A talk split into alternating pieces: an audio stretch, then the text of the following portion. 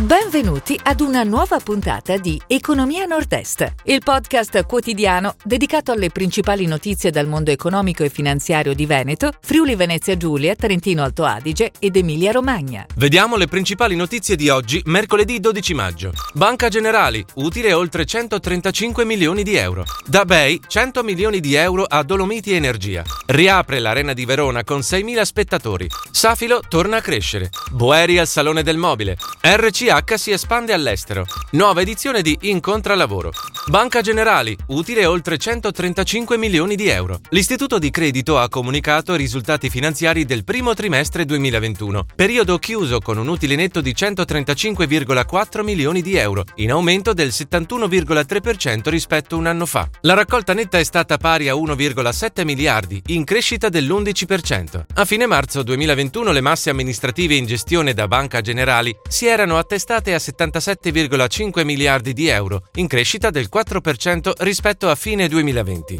Da Bay 100 milioni di euro a Dolomiti Energia. La Banca Europea per gli investimenti e il gruppo Dolomiti Energia hanno firmato un accordo di finanziamento di 100 milioni di euro a sostegno del piano di sviluppo 2021-2024 della società. L'investimento punta al raggiungimento degli obiettivi relativi alla transizione energetica, alla decarbonizzazione e alle reti sostenibili. In totale i clienti del gruppo Dolomiti Energia per l'energia elettrica sono quasi 335.000, per la rete idrica oltre 78 8.000. Riapre l'Arena di Verona con 6.000 spettatori. La Regione Veneto ha accolto la proposta della Fondazione Arena che potrà così ospitare fino a 6.000 spettatori durante il prossimo Festival Lirico e gli altri concerti musicali. Il sindaco di Verona, Federico Sboarina, ha annunciato ieri la novità durante la presentazione del concerto de Il Volo, un omaggio a Ennio Morricone, che si terrà il 5 giugno in Arena.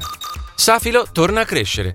L'azienda padovana di occhiali chiude il primo trimestre del 2021 con un fatturato di 251,4 milioni di euro, più 13,7% rispetto al 2019. Safilo ha inoltre annunciato l'accordo di licenza quinquennale con D-Squared per il design, la produzione, la distribuzione delle collezioni eyewear. La prima collezione di occhiali da sole e da vista, da uomo e da donna, verrà lanciata a gennaio 2022 per la primavera-estate 2022. Boeri al Salone del Mobile. Sarà l'architetto milanese Stefano Boeri il curatore dell'evento speciale 2021 targato Salone del Mobile. L'architetto che ha firmato il Bosco Verticale lavorerà insieme a un team di giovani architetti e professionisti di fama internazionale per progettare il nuovo concept dell'evento, in calendario dal 5 al 10 settembre a Fiera Milano Ro e che vedrà una presenza anche in città.